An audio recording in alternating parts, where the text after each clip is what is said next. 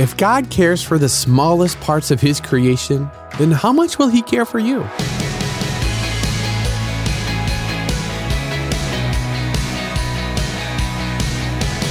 Hey, I'm Dylan, and you're listening to Unlock, your daily key to unlocking God's Word in your life.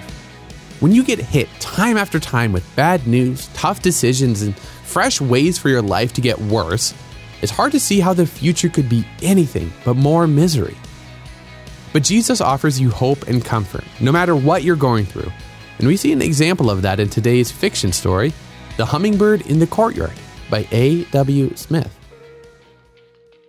As Valeria and Galena sat in the courtyard, working away at some handicrafts to sell at the market in the next town over, Galena watched the setting sun and pondered their situation. The famine continued with no signs of letting up. Their parents had died several months ago, the two sisters had to care for each other in their small, impoverished village. Valeria called suddenly, Can you help me with something? Galena sat down her work, shook away her thoughts, and came over to where Valeria was leaning over a tiny green hummingbird as it flopped around, struggling with a string tangled around its spindly legs. The bird's needle like bill tore at the strand, but the string wound around tighter and tighter. Valeria, run and get me a soft rag, said Galena.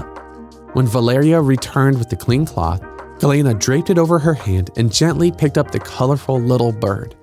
The humming sound grew louder as he flapped his long, narrow wings. Be still, little one. Galena's voice was so quiet, Valeria could hardly hear her. One twist, two twists, the humming sound quieted, and the stubby body relaxed. Valeria let out a big breath of air when Galena handed her the string and carefully placed the bird on the ground. After resting for a few moments, he took flight. Do you remember that story that Mama told us? Valeria asked. Something about how the Creator cared for birds and would do the same and more for humans? Galena leaned back against the cool stone wall.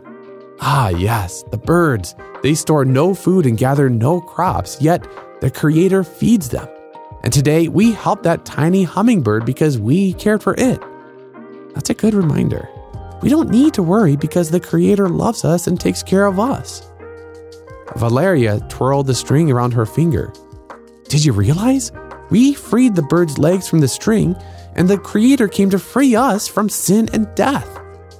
A smile spread across Galena's face. You're right. We're not trapped in sin any longer, and we can look forward to eternity with Him, where there will be no more famines, no more sadness. Until then, even when the troubles of life come, we can trust Him to be with us and help us through them. Okay, let's think about this a little more. When you go through difficult times, do you have any favorite Bible passages that remind you of how much God loves you? So much that He became human to die and rise again to beat sin and death so you could be with Him forever. Even when you go through difficult times, He will be with you. You can always talk to Jesus about your worries and rely on Him to take care of you. Now, as you and I can read in 1 Peter 5 7, cast all your anxiety on Him because He cares for you. And dig deeper in your Bible for more in Psalm 124, verses 6 through 8, and Luke 12, 22 through 31 to keep God's Word alive in your life. Unlocked is a resource from Keys for Kids Ministries. And are you ready to take the next step in your daily devotions? Then sign up for a free subscription to get the printed version of Unlocked sent to you. Once you have a physical copy in hand, you can set it aside with a real, actual Bible where wherever you do devotions and build up to a daily habit. Get your free subscription at unlocked.org and tap subscribe in the menu. And come back for tomorrow's devotion with Natalie how the Bible is a little bit like your grandma's scrapbook.